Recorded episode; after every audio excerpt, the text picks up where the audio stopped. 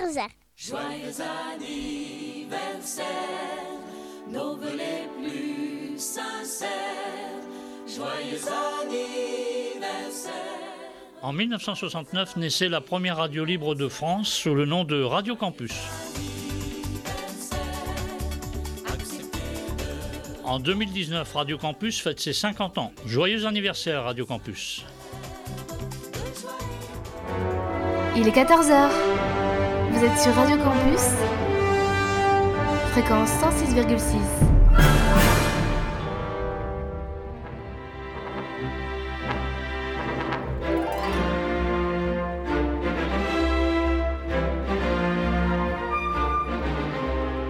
– 14h-15h sur Radio Campus.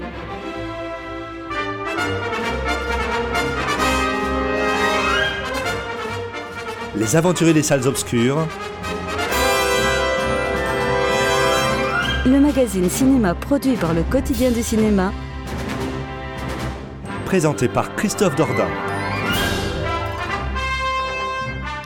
Bonjour et merci de nous accueillir chez vous afin de profiter de cette nouvelle édition de votre magazine consacré à l'actualité du cinéma, Les Aventuriers des Salles Obscures, une émission produite par le site internet lequotidienducinéma.com. Présentation Christophe Dordain, votre fidèle serviteur, et je serai accompagné par une très belle équipe en cet après-midi. Des pointures, des épées, vous entendrez les interventions de Victor Van de Katsi, Auxence Majorant, David Marmignon et Ryan Mesioud, et bien évidemment nous sommes ensemble jusqu'à 15h.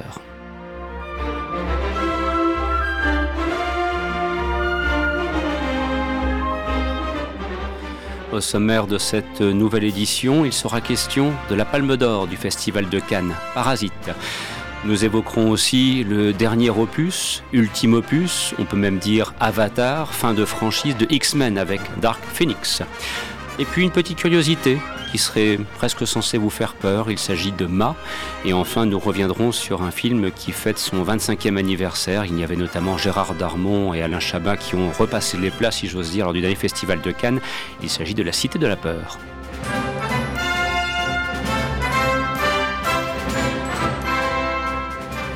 Rappelons également, et je le fais à chaque fois, je me plais à le faire, que l'émission que vous entendez, eh bien, vous pourrez en profiter sur Cinéma Radio, par exemple, sous la forme de modules, mais aussi elle sera entièrement rediffusée sur Radio WRS, que nous saluons, ou bien encore sur Pastel FM, c'est le mercredi de 14h à 15h. Et enfin, ce programme bénéficie du soutien de Planète Cinéphile, dont nous saluons l'équipe.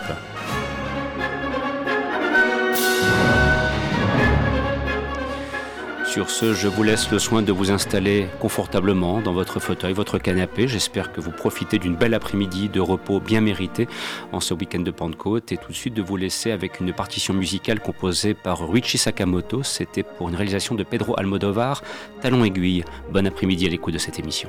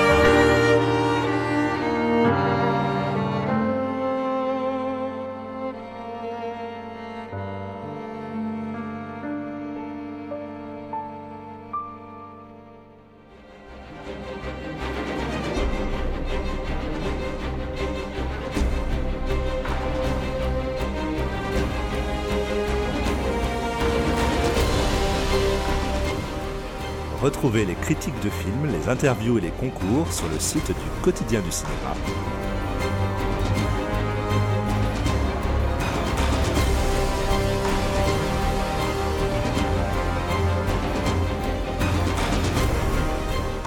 www.lequotidienducinema.com.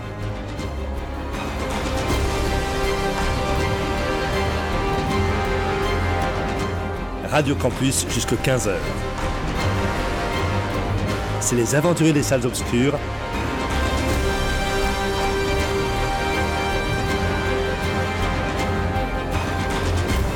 Avec Christophe Dordain.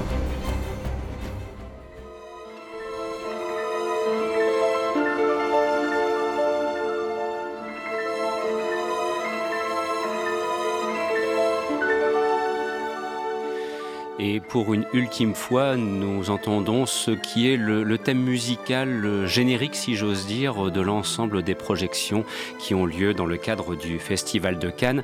Et c'est une transition toute trouvée pour nous intéresser au premier film qui domine l'actualité de cette semaine. Il s'agit de Parasite, réalisé par Bong Joon-ho, que nous avions laissé avec Okja, qui était sorti il y a maintenant 2 ans sur les écrans.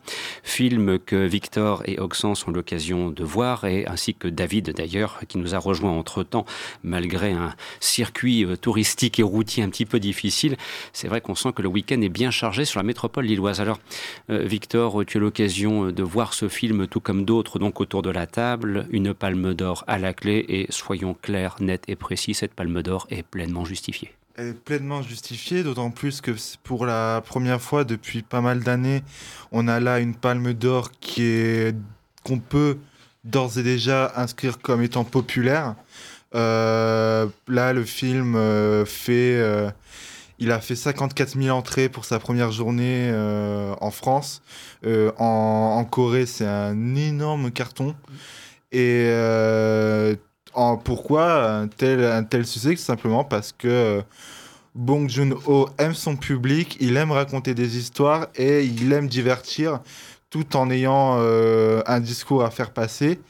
Et que dire que pendant plus de 2 heures, on assiste à un véritable divertissement qui chamboule toutes nos attentes, en fait. La communication du film a misé là-dessus, d'ailleurs, d'en montrer le moins possible.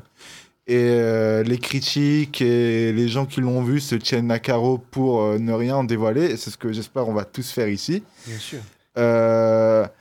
C'est tout ce qu'on peut dire, c'est que ça commence par une histoire d'arnaque sur fond de lutte des classes. Et à partir de cela, Bong Joon-ho va nous offrir un tour de montagne russe comme on n'a jamais vu. Moi, ça m'a fait vraiment kiffer. Je sais pas si vous avez eu ça, vous, de voir ce film dans une salle pleine à craquer. Et tu voyais que le public était à fond dedans. Il réagissait pour la moindre chose. Il était vraiment impliqué. Et c'est un film qui, par son absence de manichéisme dans son propos, en fait, nous fait attacher à tous ces personnages qu'on rencontre. Ces 2 familles, on apprend quand même à s'attacher à eux d'une manière ou d'une autre. Et tout ça pour un message qui, au final, s'avère être assez désespéré de la part de Bong Joon-ho.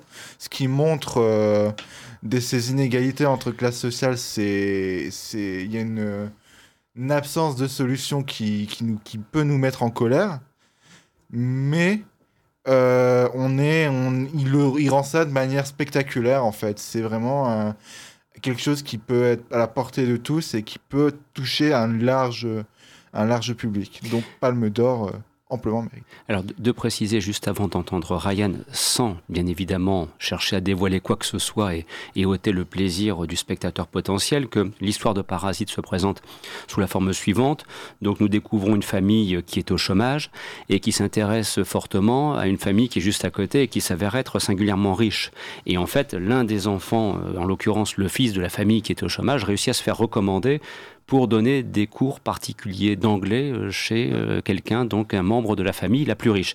Et donc c'est le point de départ d'un engrenage qui va être absolument redoutable. Voilà, on a cherché simplement à présenter très rapidement le scénario sans chercher à trop déflorer l'histoire et surtout à ne pas, comment dirais-je, faire de révélations qui vous priveraient du plaisir de découvrir Parasite. Ryan, sentiment partagé pour Parasite? Totalement, et comme disait Victor, moi aussi je me suis retrouvé dans une salle bien remplie et qui jubilait à chaque instant, comme moi j'ai pu jubiler aussi. C'est une jubilation de tous les moments, ce film, et ça se comprend parce que chez Bong Joon-ho, ou chez beaucoup de metteurs en scène coréens en général, le fait de faire, d'investir le cinéma populaire tout en restant fidèle à ses obsessions d'auteur, c'est jamais un gros mot ou une excuse pour en faire moins et faire quelque chose de calibré qui ne va pas plus loin, parce que il a conscience que pour produire quelque chose pour toucher tout le monde et pour être le plus amusant et le plus divertissant possible, ça passe par une exigence incroyable qui se retrouve à tous les niveaux, que ce soit dans l'écriture ou dans la mise en scène ou dans la manière dont il investit l'espace, qui est juste impressionnante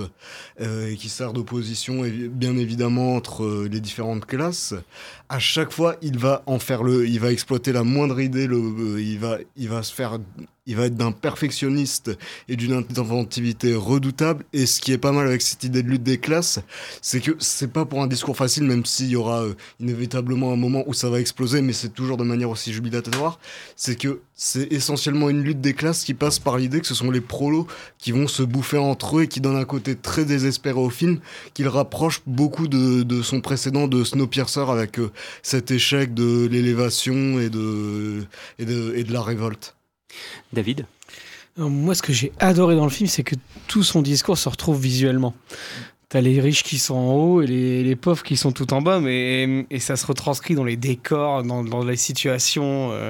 Je pense à la scène de la pluie, on vient de se faire tremper là, dans la métropole lilloise. Là-bas, c'est 90% du temps à Lille en même temps. C'est pluie d'enfer. Ils vivent dans un entresol, dans un endroit où ils voient les gens, car les gens bourrés pisser devant leurs fenêtres, ça leur tombe dans leur salon, pendant que eux, les riches, en haut de leur tour, vous les ronds de cuir, la pluie, c'est cool parce que ça nettoie un petit peu le jardin et ça permet d'arroser les plantes. Mais voilà, c'est un film qui est hallucinant parce que c'est vraiment d'une noirceur et d'une colère sourde. C'est vraiment une claque dans la tronche, parce qu'on le dit pas assez. C'est vraiment une claque dans ta tronche, et le pessimisme de la fin, il te fait c'est ça le monde dans lequel on vit. Et c'est vraiment un cinéaste qui est en pleine possession de ses moyens et qui te dit je vais t'exploser la tronche avec mon film. Et c'est ça qui est hallucinant, c'est vraiment la pleine possession des moyens du gars qui fait vraiment un chef-d'œuvre. Et donc en même temps c'est très vénère, mais en même temps c'est super fun et ultra ludique. Moi j'ai adoré les réactions dans la salle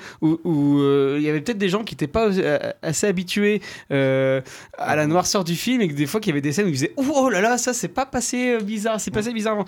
Et notamment les ruptures de ton, parce que le film il oscille entre comédie, horreur, film de casse, où ils vont faire des stratagèmes, parce qu'encore une fois c'est une galère totale d'en parler sans spoiler, parce que le film repose vraiment sur ces ruptures de ton, et donc si tu commences à expliquer ce qui se passe, c'est foutu. Il faut pas. Et mais alors c'est un crescendo, et donc du coup je trouve que le début ça met un peu de temps à démarrer, on se demande un peu où il va en venir. Mais alors à partir du moment, je vais juste dire ces scènes, c'est les scènes du camping et de la garden party, c'est toute cette colère explose, parce qu'au début tu te dis voilà, je comprends, qu'est-ce qu'il veut me dire, est-ce que ça va pas être un film de gilets jaunes, est-ce que ça va pas être un film mélanchoniste à base de les riches sont tous pourris, parce que maintenant que je suis propriétaire je peux dire j'ai atteint un statut social un peu amélioré, et donc du coup je vais dire oh là, mec, va pas commencer à me dire ton discours un peu con. Mais non, en fait, c'est un film ultra anti-manichéen, et donc du coup, c'est hallucinant parce que tu vas avoir un point de vue sur les personnages, mais il va te le retourner dans la scène qui arrive juste après. Et c'est vraiment cette opposition de classe sociale et qui représente parfaitement la société actuelle, jusqu'au final que je peux pas raconter, mais qui est vraiment juste dingue. Mais voilà. Si tu veux voir du vrai cinéma, et on va parler d'autres films après, mais si tu veux vraiment voir du vrai cinéma qui te fait réfléchir, qui t'en met dans la tronche, qui te fait vivre des réactions, qui te fait vivre des choses, qui te fait un peu une demi-molle dans le slip et les tétons tout durs, et qui te dit « Ouah, c'est ça en fait, un mec qui sait tenir une caméra, c'est ça, un mec qui sait faire jouer des acteurs !» Mais faut aller voir ça. Et pour une fois, et je vais le dire, ça fait longtemps que je dis que les Palmes d'Or, c'est souvent de la daube, mais alors celle-là, ça fait du bien. Voilà, vous l'aurez compris, et Auxence va participer au concert de Louange, il y a un coup de cœur désordre généralisé de la part des aventuriers pour le film Parasite, une palme d'or pleinement justifiée. Alors bien évidemment, vous qui nous écoutez en cet après-midi et qui vous posez peut-être la question de savoir que vais-je aller voir au cinéma ? Ben oui, allez voir un film venant de Corée du Sud, un film sud-coréen qui s'appelle Parasite, qui a eu la Palme d'Or. Ça vaudra peut-être beaucoup mieux que d'aller vous perdre du côté de Dark Phoenix, mais je ne fais que faire un petit teaser à destination, avec un gros clin d'œil, de Ryan, parce que on se disait quelque temps au hasard d'échange, il allait écrire la critique pour le quotidien du cinéma, est-ce que je vais me lâcher ? Je lui dis oui, n'hésite pas à te lâcher. Je vous flanque mon billet que dans la deuxième partie de l'émission, à propos de Dark Phoenix, il se lâchera cette fois à l'oral, c'est une certitude. Mais quelqu'un a envie de se lâcher maintenant, c'est Auxence à propos de Parasite, et pour de légitimes raisons. Mais oui, mais alors je pense que vous avez déjà tout dit tous les trois. Moi je ne vais faire que me répéter éventuellement, mais... Synthétiser. Oui, synthétiser, exactement. Mais alors, déjà un truc que moi je trouve bien, c'est qu'effectivement, comme disait Victor, il y a une absence de manichéisme, mais aussi bien dans le propos que dans finalement, et moi j'ai envie d'insister là-dessus, je pense que je commence à en avoir vraiment marre, dans l'idéologie cinématographique selon laquelle une opposition entre systématiquement auteur et cinéma populaire qui n'existe pas en fait, hein, qui n'existe pas. Là clairement, je veux dire, c'est un exemple particulièrement bon de cette démonstration. C'est Bong Joon-ho, c'est quelqu'un qui a toujours été très intéressant depuis Memories of Murder, qui est dans la même veine sarcastico-menaçante. Il y a tout dans ce film, de bout en bout, il est génial, c'est un chef-d'œuvre. Le titre, qui pourrait être intriguant et pas forcément vendeur, donne en fait la part belle à des acteurs, ça on n'en a pas parlé, des acteurs qui sont fabuleux, notamment un des acteurs fétiches de Bong Joon-ho qui s'appelle Song Kang-ho. Il y a tout dans ce film, et comme disait aussi Ryan, une exigence spatiale, le film est quasiment construit en huis clos, et c'est... magnifique, c'est toujours un plaisir, c'est toujours jouissif de voir qu'un réalisateur se plonge autant dans la mise en scène et joue autant en fait avec une atmosphère. Effectivement, en plus oui, la lutte des classes, c'est assez génial. Enfin, je veux dire, moi je suis toujours content quand on voit l'ordre social qui vole en éclats. C'est une revanche sur les bourgeois. Effectivement, tu disais bon, c'est pas très... Moi, je trouve ça quand même vachement gilet jaune compatible. Ah ouais, tu trouves ? Ah ouais. Mais justement, je trouve ça bien. Partie, tu vois que Bong Joon-ho prend parti. Ouais. Ah, moi, justement, il prend parti. La fin, c'est pessimiste. Je trouve qu'il prend pas parti, justement. Bah, il montre juste... Je pense qu'il montre... Il montre juste la réalité, ouais, il montre la colère, il montre le ras-le-bol. Tu parlais de colère sourde, c'est exactement ça, tu vois. Il n'empêche que, enfin, je pense que, il prend clairement position. Et c'est ça qui est génial, c'est-à-dire que on a ce film, on a cet objet, et d'un côté, on pourrait dire, c'est un film qui est regardable très simplement, qui est un très bon divertissement. Et en même temps, de l'autre côté, on peut s'extasier de la lecture politique éclairée du réalisateur qui donne un constat qui est jamais pesant, jamais donneur de leçons et jamais faussement malin comme on peut en avoir souvent dans le genre qui se regarde filmer en disant t'as vu, je dénonce ça, hein. Voilà. Donc ça change, ça fait vraiment du bien, c'est un merveilleux film, enfin je veux dire, surtout vu toutes les autres sorties de la semaine, j'ai l'impression que voilà. Donc allez voir ce film, c'est très important. Et puis puisque vous soulignez donc ce qui a priori quand même sous-tend le scénario, donc une lecture politique et sociale. Bon, le film vient de Corée du Sud. Il s'avère que cette semaine, au hasard d'un reportage sur France 2, on a pu redécouvrir, pour qui ne le savait pas encore, les conditions de travail dans ce pays, où d'ailleurs l'idée de retraite n'existe que depuis une vingtaine d'années. Et par conséquent, ça impose à des seniors de continuer à travailler bien au-delà d'une certaine année, si vous voyez ce que je veux dire. On est bien au-delà des 63 ans ou 64 ans. Pour dire juste une toute dernière chose pendant 15-30 secondes. Il faut savoir aussi que le film, il parle de lutte des classes, mais il est aussi particulièrement violent dans ce qu'il raconte entre les deux, dans le rapport entre les deux Corées. Ouais. Ah ouais, parce que moi j'ai trouvé que c'était pas mal aussi dans le côté individualiste et dans le dégoût des autres, notamment le personnage du père riche qui va toujours sentir l'odeur des porcs. Ouais, non, mais ce que ça, Victor dit, c'est encore plus, c'est qu'il y a quelque chose de très culturel là-dedans. C'est encore plus de même seulement la lutte des classes, effectivement, qui est un concept qui peut être appliqué quand même. Enfin voilà, qui peut avoir des lectures. Moi, j'avais vu le film avec mon frère et des amis, et on avait tous une lecture du film différente. Ouais, ouais. Et moi, qui suis pas du tout calé dans l'histoire entre la Corée du Nord et la Corée du Sud.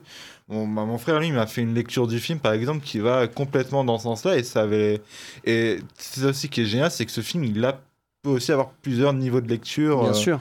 Ouais, et non, faut y aller, c'est incroyable. Bien, nous avons commencé avec le meilleur. Bon, maintenant, il va falloir aussi que l'on évoque la suite, parce qu'il n'y a pas que Parasite qui soit présent sur les écrans. Il y a également ceci. Ma n'oublie rien. Ce que tu m'as fait, je l'oublierai jamais. Ma ne pardonne rien. Qu'est-ce que ça fait de se retrouver spectateur de sa vie? Ma, priez pour qu'elle ne s'intéresse pas à vous. Maggie, je sens tes grands yeux de biche qui m'observent. Par les producteurs de Get Out et Happy Birthday. Ma, le nouveau thriller implacable signé Blumhouse, actuellement au cinéma. Alors, vous l'aurez compris, donc, une fois de plus, un thriller. Bon, on en a vu beaucoup, peut-être trop, et c'est toujours un petit peu la même question de se dire, mais comment faire preuve d'une forme d'originalité qui soit suffisante pour qu'on puisse intéresser le spectateur potentiel. Alors, Victor, est-ce que c'est intéressant? Est-ce que ça vaut le déplacement? Alors, je vais dire deux mots pour répondre oui. C'est Octavia Spencer, qui est... qui porte le film. Vraiment, c'est...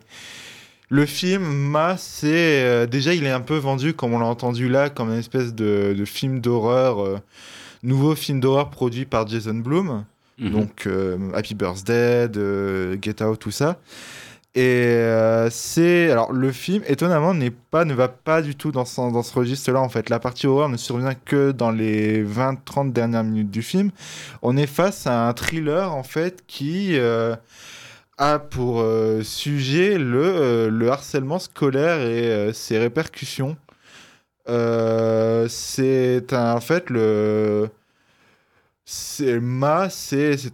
personnage qui a vécu un traumatisme particulièrement triste dans son adolescence, et en fait elle va vouloir se venger façon Kathy Bates dans Misery, avec les jeunes, les descendants des jeunes qui l'avaient harcelée quand elle était lycéenne.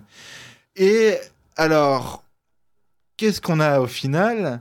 On a un drôle d'objet qui va du thriller à l'horreur, mais pourtant pour une histoire qui est affreusement triste. Enfin, quand on se sent vraiment très mal pour ce personnage de Ma, alors que pourtant c'est un peu la méchante du film.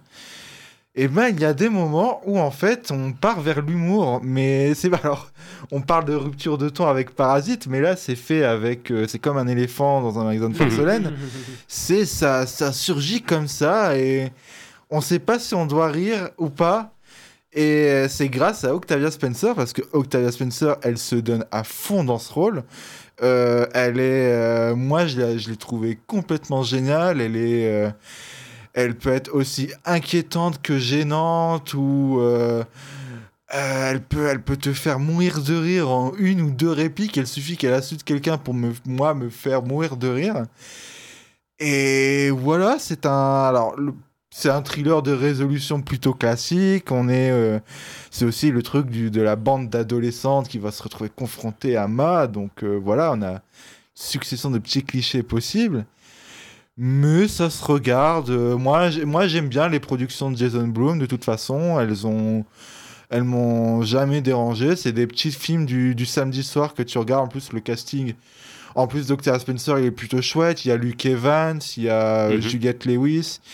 Il y a l'une des actrices qui a joué dans Booksmart, qui est sorti il y a quelques semaines sur Netflix. Et voilà, si jamais Parasite, c'est votre séance de Parasite, elle est complète et que vous avez quand même envie d'aller au ciné au soir, entre amis ou quoi, vous pouvez aller voir Ma, mais assurez-vous d'être dans une séance où, contrairement à moi, il n'y a pas de problème. Que veux-tu dire par là ? Que t'est-il arrivé, Victor ? On t'a pas agressé ? On t'a pas gêné ? Alors, non, si, peut-être ? On m'a pas agressé, non. Je suis sorti sain et sauf de la séance de Ma, mais... ouais, c'est un peu chiant quand tu vas voir un film d'horreur ou un thriller d'avoir toujours des connards dans la salle. Un public qui jette. Alors moi, j'ai eu le droit au jet de bouteille, au concours de crachat, aux hurlements, aux insultes, ça sautait sur les sièges aussi. C'est un petit peu chiant d'avoir ça quand tu vas voir un film d'horreur, en fait, et que ce soit systématique. Ouais, mais c'est un vrai souci, parce que c'est à cause de cela que parfois ces films ne sont plus présentés maintenant dans les grands multiplexes en centre-ville, tout simplement pour éviter des ennuis.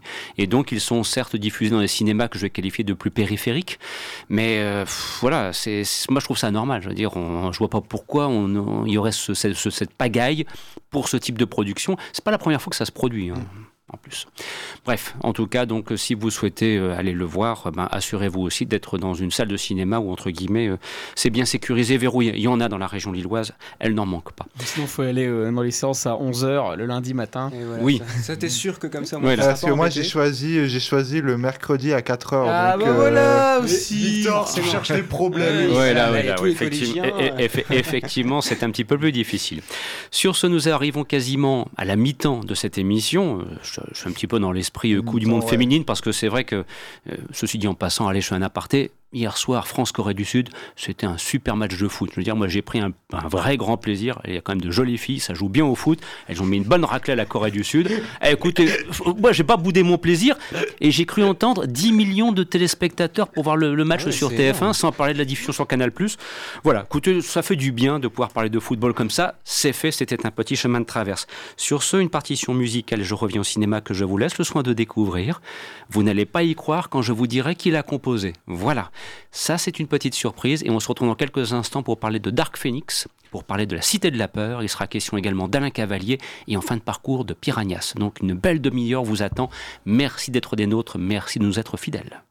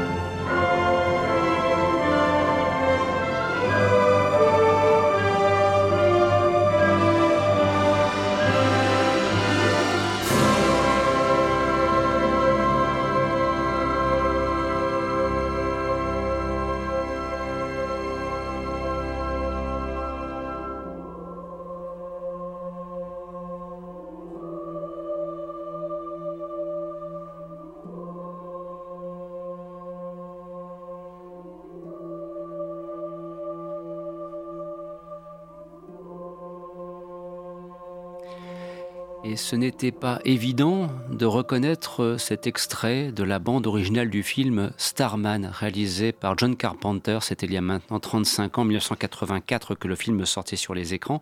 Et en l'occurrence, pour cette partition musicale, John Carpenter, dont on connaît le style habituel, notamment sur les synthés qu'il utilise avec bonheur, eh bien cette fois, c'était fait aider par Jack Nitsch, le compositeur de la musique du film Vol au-dessus d'un nid de coucou de 1975. Et, attends, excuse-moi, parce que je n'avais pas mis les micros pour tout le monde. Et donc, de préciser aussi que, comment dirais-je, pour Starman, eh bien, la supervision musicale, ici, la partition que vous avez entendue a été supervisée par Nick Raine. Voilà, donc c'est une version orchestrale de ce thème de Starman qu'on vous a proposé d'entendre ici. Sur ce, nous poursuivons notre chemin, place à la suite de l'actualité avec ce qui est quand même le gros morceau de la semaine, il faut bien le reconnaître. Elle va tous nous tuer.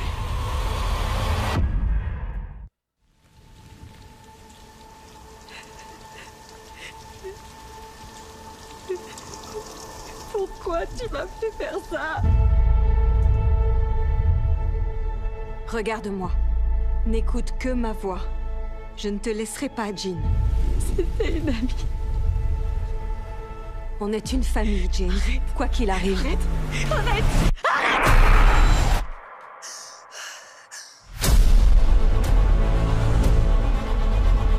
Regarde. Tu es unique, Jean. Si tu cesses de lutter contre la force qui t'habite, si tu la fais tienne,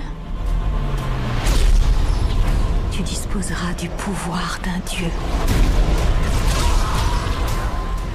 Vous l'aurez donc compris, il s'agit de X-Men Dark Phoenix. Ça fait maintenant presque 20 ans que nous suivons les X-Men depuis le premier film réalisé par Brian Singer et qui était sorti donc en 2000 sur les écrans.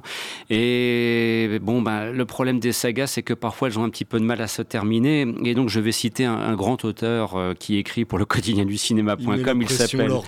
Il s'appelle Ryan Mezioud et qui nous dit que allez voir X-Men Dark Phoenix. Eh bien, ça donne un peu l'impression de revivre. Alors, vous avez le choix entre Superman 4 de Sidney J. Fury ou bien la bataille de la planète des singes, qui est l'acte 5 de la du cycle des années 60-70 et qui est de loin le plus mauvais. Donc, c'est vous dire que Dark Phoenix lui a laissé une fort mauvaise impression. Ça n'a pas été une grande séance de cinéma pour toi, Ryan, ce jour-là, hein. Ça faisait de la peine, et encore plus que tout ce à quoi on pouvait s'attendre, puisque dès le début, avec les décalages successifs et tous les échos de la production, on sentait que ça allait forcément mal se passer une fois en salle. Et on se disait, attends, c'est ça le film événementiel, l'apogée dramatique de la saga. Et au final, t'arrives et t'as vraiment l'impression que c'est le film, ça arrive. Comme si la Fox avait un poids sur la conscience et qu'elle devait enfin se libérer de ça, et ça fait vraiment de la peine à voir. Et comme on dit, comme j'ai dit avec ces deux exemples, c'est que t'as une franchise qui a eu un ou deux épisodes plus ou moins glorieux où enfin elle était au sommet de la chaîne alimentaire, et d'un coup tu vois le truc et t'as l'impression de voir une production Canon tellement ça a l'air fauché. Ils vont te dire qu'ils ont dépensé 200 millions de dollars pour le faire, ce qui sera sans doute vrai avec les sessions de retournage où ils ont dû refaire tout le troisième acte. Et t'as vraiment l'impression de voir un truc qui est formaté pour la télé, qui a coûté quelques dizaines de millions de dollars. Et c'est vraiment peinant de voir que c'est fauché, que ce soit du côté des costumes, des décors, des effets spéciaux ou des scènes d'action. Il y a une scène dans New York où les mutants sont en train de se battre qui est absolument lamentable, en fait.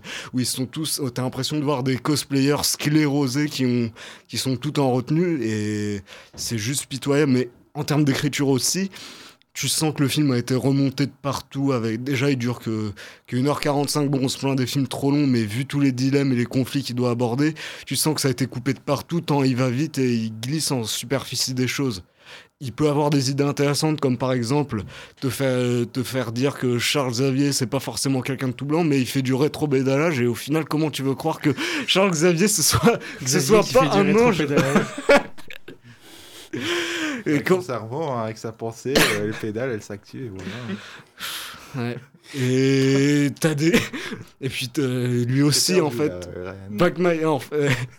Vous m'avez troublé, comme si vous aviez pénétré mon esprit comme Charles Xavier. Oh, arrête, c'est dégueulasse. Non, c'est vraiment triste. Mais même les acteurs n'y croient pas, en fait. C'est Just McAvoy, Michael Fassbender, ils doivent refaire la même chose. Et d'ailleurs, c'est toujours intéressant de voir Michael Fassbender. À chaque fois, il est tranquille dans le trou du cul du monde. Il fait ses petites affaires de son côté. Et là, il faut toujours qu'on vienne l'emmerder. Je crois que c'est comme ça qu'ils viennent chercher Michael Fassbender à chaque fois qu'il faut refaire Magneto. Et quand tu sais à quel point il mettait de l'entrain chez Matthew Vaughn, ce qui est complètement compréhensible, ça fait vraiment de la peine de les voir aussi désabusés là. David. Ouais, je vais faire mon Christophe Colpart parce qu'il est pas là aujourd'hui. La saga Phoenix de la saga des X-Men, c'est une pierre angulaire chez les X-Men et c'est une super saga. C'est considéré comme une des meilleures sagas des années 80 dans le monde des comics. Sauf que c'est une saga, ça dure longtemps. T'as beaucoup de numéros. Et là, ils essayent de faire exactement la même chose. Mais en 1h45, donc du coup t'as une progression du personnage de Jean Grey qui est complètement aberrante, limite ce qu'ils avaient fait dans X-Men 3, l'affrontement final réalisé par un Brett Ratner de sinistre mémoire. C'était un petit peu plus cohérent parce que ça avait été un peu annoncé installé, dans le premier et dans le deuxième X-Men. Quand tu penses que c'était dans les années 2000, on avait vieilli, mais en gros. Du coup, là, t'as l'actrice de Game of Thrones qui se retrouve là. Bon, faut le savoir, c'est pas une bonne actrice. Donc, elle plisse les yeux et puis elle est pas contente parce qu'elle a chopé un truc un peu extraterrestre. Et puis, alors, du coup, on lui rajoute une origin story où elle a tué ses parents sans faire exprès. Puis là, elle tue des gens, mais c'est encore sans faire exprès. Parce qu'en fait, en gros, ils ont retourné le troisième acte. Donc, du coup, au départ, ça devait sûrement être la méchante. Puis finalement, c'est pas vraiment la méchante. On comprend rien au film. Et en fait, le truc, c'est que, comme disait Ariane, c'est ça, c'est cheapos. On a l'impression de voir un épisode de série télé, de Flash ou de. D'une série Netflix. Ouais, série Netflix. Mais alors, moi, ce que j'ai bien aimé, parce que le film est pas. Enfin, c'est vraiment le film le plus inconséquent possible. C'est vraiment OZEF 3000 le film. Et donc, du coup, tu peux très bien poser ton cerveau à l'entrée et en ressortir de là en mode oh, je t'ai détendu. Mais t'as un côté un peu modeste. Tu sais, c'est pas. La grosse apocalypse que t'avais dans le dernier, tu vois. Mais ça tranche avec, par exemple, ce qui s'est passé autour de Avengers Endgame. Oui, mais justement, c'est ça qui est cool. C'est là, tous les films sortent, t'as que des apocalypses dans tous les sens, et t'arrives à un moment où, tu ne sais, ils savent plus quoi inventer. Mmh. C'est toujours le même rayon qui touche le ciel, toujours les mêmes armées d'extraterrestres, et puis ils savent plus quoi faire. Là, tu vois, ça reste un drama au niveau humain, au niveau des personnes. Et donc, du coup, ça, c'était plutôt intéressant parce que, pour une fois, ça change un peu ce côté modeste. Ouais, mais aller au cinéma pour voir ça. Ouais, mais du coup, c'est modeste pour un film aussi de super-héros. Donc, du coup, c'est un peu le problème. Et bien, t'as des très grands acteurs qui sont là pour toucher leurs impôts et qui s'en foutent tous complètement.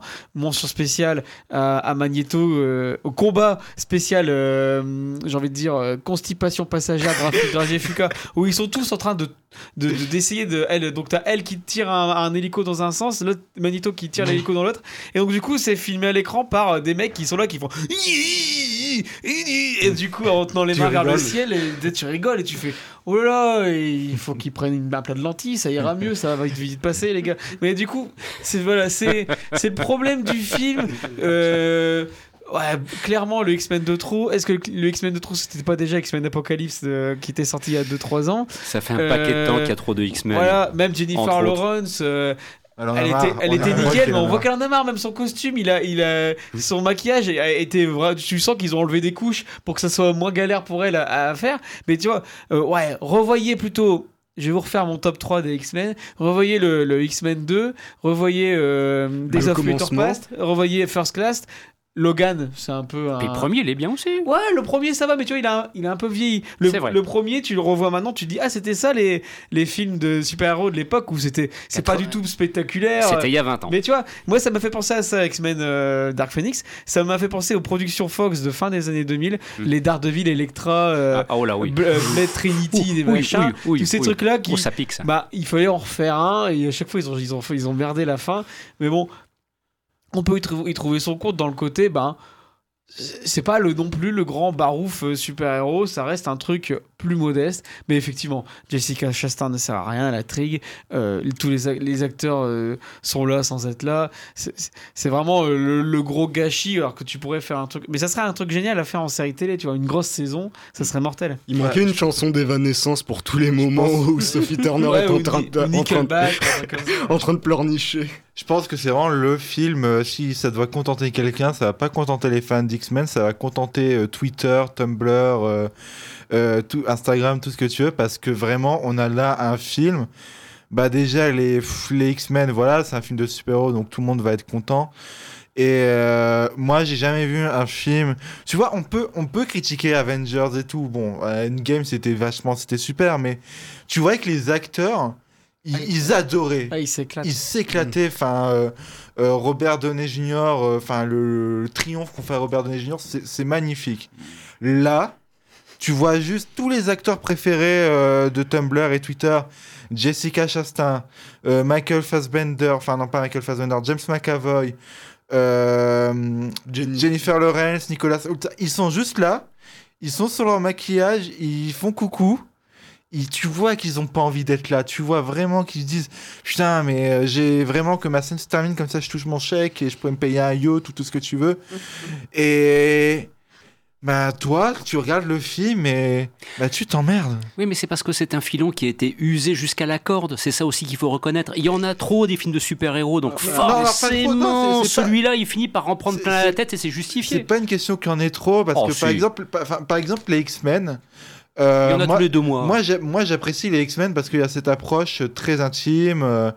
Il y a une approche intime, humaine. Il y a des problématiques sociétales que tu retrouves pas dans les autres. Voilà, et puis surtout, c'est des chenilles qui sont très bien ficelées. Enfin, ouais. First Class, on revient encore à First Class des Future Past. C'est des mêmes, limite pas des films de super-héros, mais des films des thrillers, des films d'espionnage et tout. Vachement cool. Et là. Bah, c'est juste plat, les effets spéciaux sont moches en plus. Ouais. Ça dure. Moi, j'étais content que ça dure 1h40. Bah, au final, je me suis quand même ennuyé. Parce que ça se prend beaucoup au sérieux. Mais justement, ça aussi, ça change. Parce que quand t'as tous les films Marvel où c'est toujours des blagues poètes-poètes, là, au moins, t'as pas une seule nuance de gag. Ouais, mais c'est chiant. Enfin, pour le coup, tu vois, on pouvait faire un film sérieux sans être chiant. Là, c'est chiant. Mmh. Non. Et c'est complètement, faut le dire aussi, c'est complètement con comme film parce que les personnages sont. Oui, il y a quelques trous scénaristiques. non mais ils sont complètement teubés ces mutants. Il faudrait qu'ils revoient leur diplôme quand même. Ouais, chez film X-Men School. Ennuyeux, film bête. X-Men Dark Phoenix. Il était temps que ça s'arrête et on espère bien qu'ils vont s'arrêter là. Non, justement, t'inquiète pas que Disney va reprendre le truc. Bien, ils vont refaire des X-Men. C'est bien. Clairement pas Enjoy Phoenix en tout cas. Ouais. Blague de youtubeur, oulala. Victor, I am back. Il avait fait une blague sur Nietzsche, il était tellement fier, je pouvais pas le regarder tellement il rigolait, c'était contagieux. Sur ce, chers amis, rupture de ton radicale et de me rapprocher d'Auxence pour évoquer un film qui est sorti aussi ce mercredi sur les écrans. C'est une œuvre documentaire que l'on doit à Alain Cavalier qui s'appelle Être vivant et le savoir. Et tu souhaitais absolument aussi dire qu'il y a d'autres propositions de cinéma que des blockbusters ennuyeux et con à voir dans les salles. Exactement. Non, oui, Être vivant et le savoir, qui est un super film qui passe donc dans la métropole lilloise, en tout cas aux métropoles. Et partout en France. Et partout en France, bien sûr. Mais voilà, je m'adresse d'abord à la métropole lilloise. 59 représente. Pour ceux qui ont pas envie de voir X-Men et qui auront déjà vu Parasite, moi, je conseille vraiment ce film, qui est un autoportrait touchant à la manière d'Alain Cavalier, puisqu'il sait faire ça très bien, sur son amitié avec une romancière qui était d'ailleurs l'épouse de Serge Toubiana, l'ancien directeur de la Cinémathèque, une romancière qui s'appelle Emmanuelle Bernheim et qui est morte du cancer pendant que Cavalier et elle préparaient un film ensemble. Alors voilà, les mêmes codes, c'est-à-dire sa caméra au point, mais pas toujours au point, c'est-à-dire au point avec un G, mais pas toujours au point avec un T, et puis sa voix suave qui font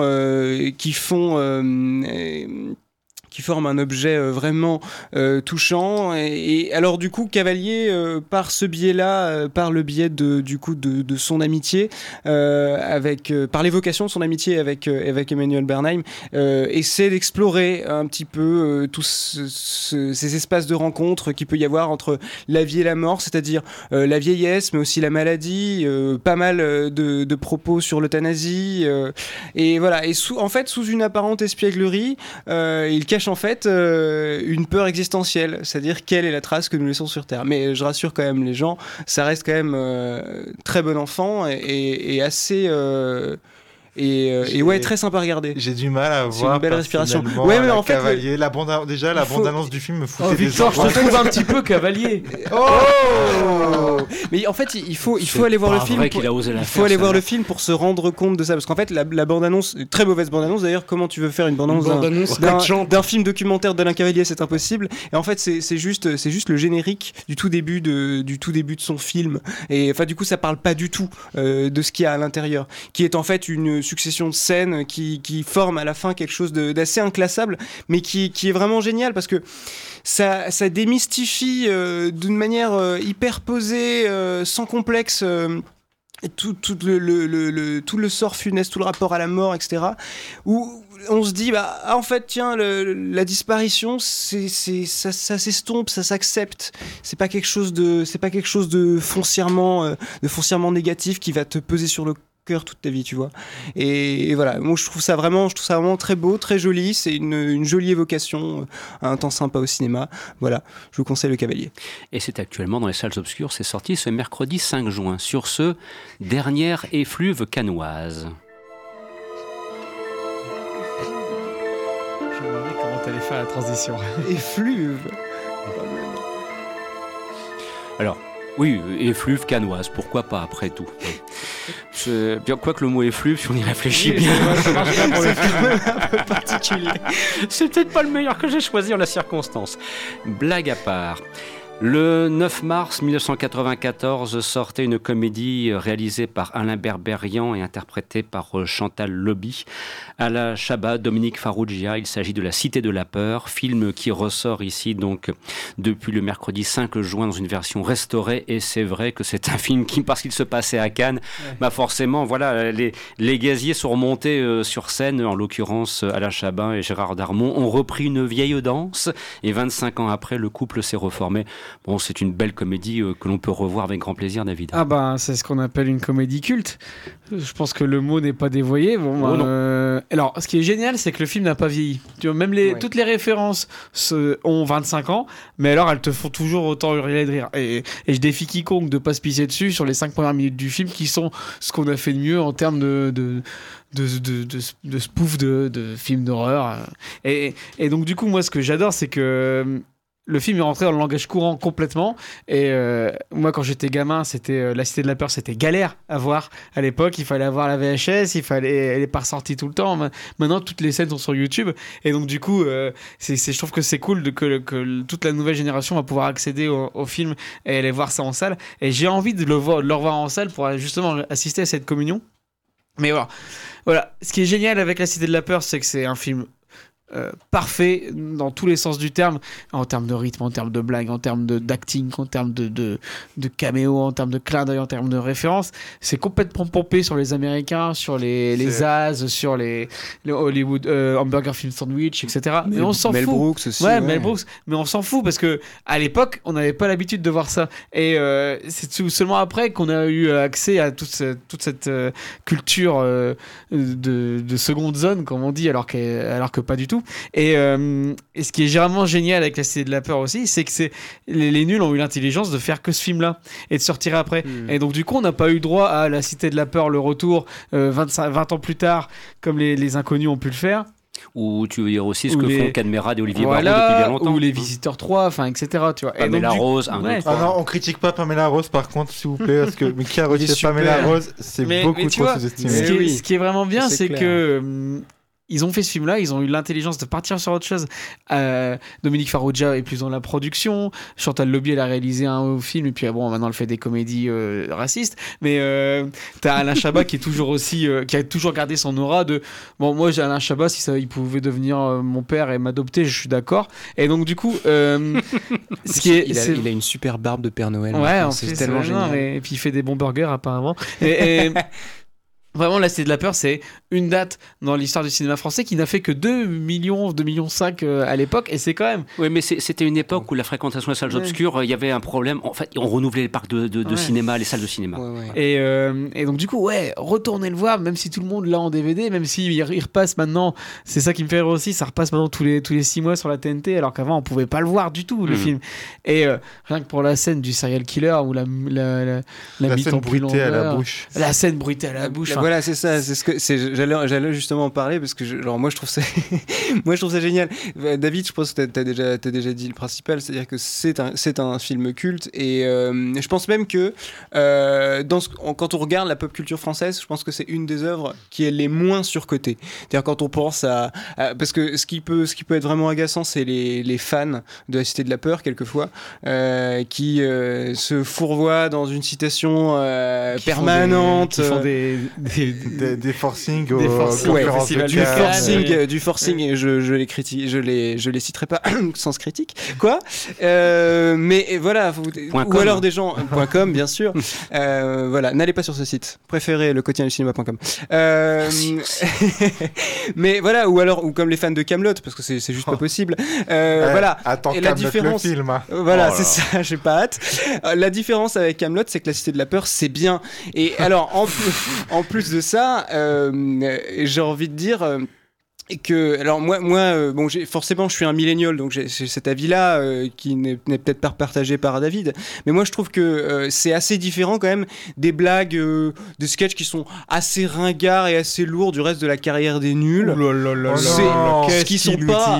Et oui, je suis désolé. Tony, c'est drôle. Alors attends. Là, mais je pense à la mouche qui pète. Mais c'est génial, la mouche qui pète. Tu fais l'exercice. Faut se remettre dans le contexte de l'époque, avec les références de l'époque, parce que c'est vrai que la moitié des blagues que tu vas regarder sur l'intégrule, t'as plus les références parce que c'était des pubs qui étaient diffusées à l'époque. C'est vrai. L'exercice. Tu regardes les sketchs des nuls, tu regardes les sketchs des inconnus. Mais tu vois, quand je regarde les sketchs des inconnus de l'époque, ça me parle déjà beaucoup plus. Oui, je les trouve beaucoup plus. Mais la moitié serait impossible à diffuser maintenant parce que l'humour. Ah, je trouve pas. Tu trouves? Ah non, je trouve pas du tout. Avec Bernard Campan. Lequel? La chaise. Ushuaïa dans son froc. Ah, Ushuaïa dans son froc. Ah, Ushuaïa, attends. C'est un autre débat, mais. Ouais, je sais pas. Mais moi, je trouve ça quand même, voilà. Et puis, en fait, en plus de ça, comme tu disais, tu vois, tu parlais des as. Mel Brooks ou même Chabat a toujours dit qu'il était Chabat a toujours dit qu'il était vachement inspiré notamment du magazine Mad qui a eu une courte existence en France, mais voilà, ce qui est super, c'est surtout qu'en fait c'est un des rares exemples français de vraie bonne comédie populaire absurde, c'est-à-dire avec vraiment des blagues réflexives sur les codes du cinéma, la partie redoublée à la bouche, on en a parlé, ou la caméra qui est percutée par une voiture, ce genre de choses, énormément de gags visuels, quand il dit vous allez voir, c'est une vraie boucherie qui ouvre la porte. Enfin voilà, je trouve ça absolument génial. Il faut que tout le monde continue à aller voir ce film. Voilà. Il nous reste encore un film de chevet. Il nous reste encore, quelques instants pour permettre à Ryan de dire a priori le plus grand bien de ce qu'il pense d'un film qui s'appelle Piranhas, réalisé par Claudio Giovannesi et qui nous plonge dans la délinquance des plus jeunes en Italie, si je ne dis pas de bêtises. Ça parle pas de poisson par James Cameron, ça. Non. Et c'est pas le film d'horreur préféré de David non plus parce qu'il y a des gros nichons partout. Donc Piranhas, c'est. Ah, il t'a bien cerné. Ça fait 2 ans que je le connais. Donc Piranhas, c'est l'histoire d'ados qui vont monter dans le milieu du crime et de la mafia dans un quartier napolitain parce qu'ils ont ils envient cette vie. Et justement, si le film, c'est une histoire assez classique à la Scarface en fait, mais qui sont un peu rattrapés par ces codes du genre, surtout dans sa deuxième partie, mais c'est très rare et c'est surtout un film qui se démarque de son genre parce qu'il colle sans cesse au point de vue de ces jeunes ados qui ont cette envie de bouffer le monde et qui sont en même temps fascinés par ce monde. Voilà, enfin on a l'impression que ce sont les ados qui regardaient Scarface et pour eux ce film c'était la vie. On a l'impression que de les voir vivre ça et de coller à leur regard et la mise en scène à force de multiplier, d'avoir recours à la caméra à l'épaule et aux plans séquences, nous implique dans cette énergie et dans les émotions qui traversent, c'est-à-dire qu'on n'a jamais la possibilité de prendre du recul vis-à-vis de ce qu'ils vivent et c'est ultra viscéral à voir. Et ce qui est aussi très intéressant, en plus de ce point de vue, aussi un point de vue sur un monde en train de mourir, puisque à chaque fois ils vont passer de clans mafieux d'Ekati à un autre clan mafieux d'Ekati, qui va leur permettre de faire leur trou dans le fait que la structure sociale de la mafia soit complètement éclatée.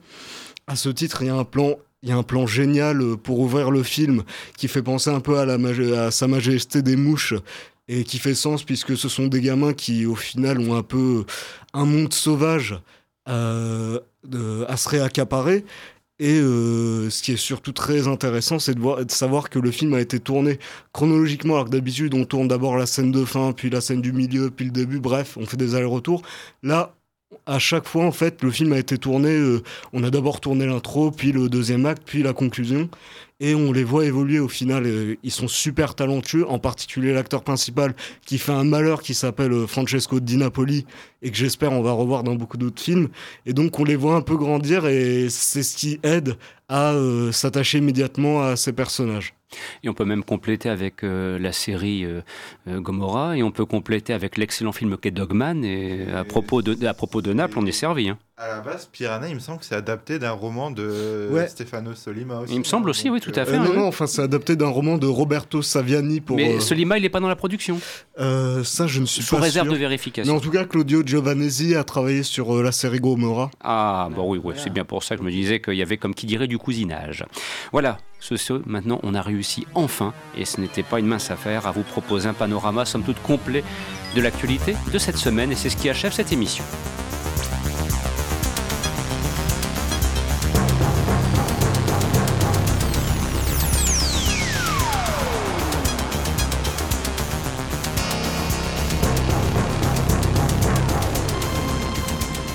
Vous écoutiez Les Aventures des Salles Obscures, une émission produite par le site internet lequotidienducinema.com, présentation Christophe Dordain, avec l'amicale complicité de Ryan Méziou, de Victor Van de Katsi, Oxence Mageran et David Marmignon. Dans quelques instants, vous allez pouvoir profiter de la suite de vos programmes sur votre station préférée. Et bien évidemment, nous aurons grand plaisir à vous retrouver dès la semaine prochaine pour de nouvelles aventures cinématographiques. D'ici là, bien évidemment, vous pourrez profiter de cette émission en podcast sur le site de la station, adresse www.campuslille.com. Et puis n'oubliez pas aussi de participer par exemple au nouveau concours que propose lequotidienducinema.com actuellement pour les séries télévisées et les sorties DVD. Ça arrive dans le courant de la semaine, il sera question du Chant du Loup. Voilà, comme ça je vous glisse ça, sortie en DVD que l'on va suivre avec beaucoup d'intérêt. Merci pour votre fidélité, merci pour votre passion pour cette émission. Je rappelle que ça fait maintenant 19 ans que nous sommes à l'antenne et on prépare activement la 20e année, c'est vous dire. Voilà, à très bientôt, au revoir.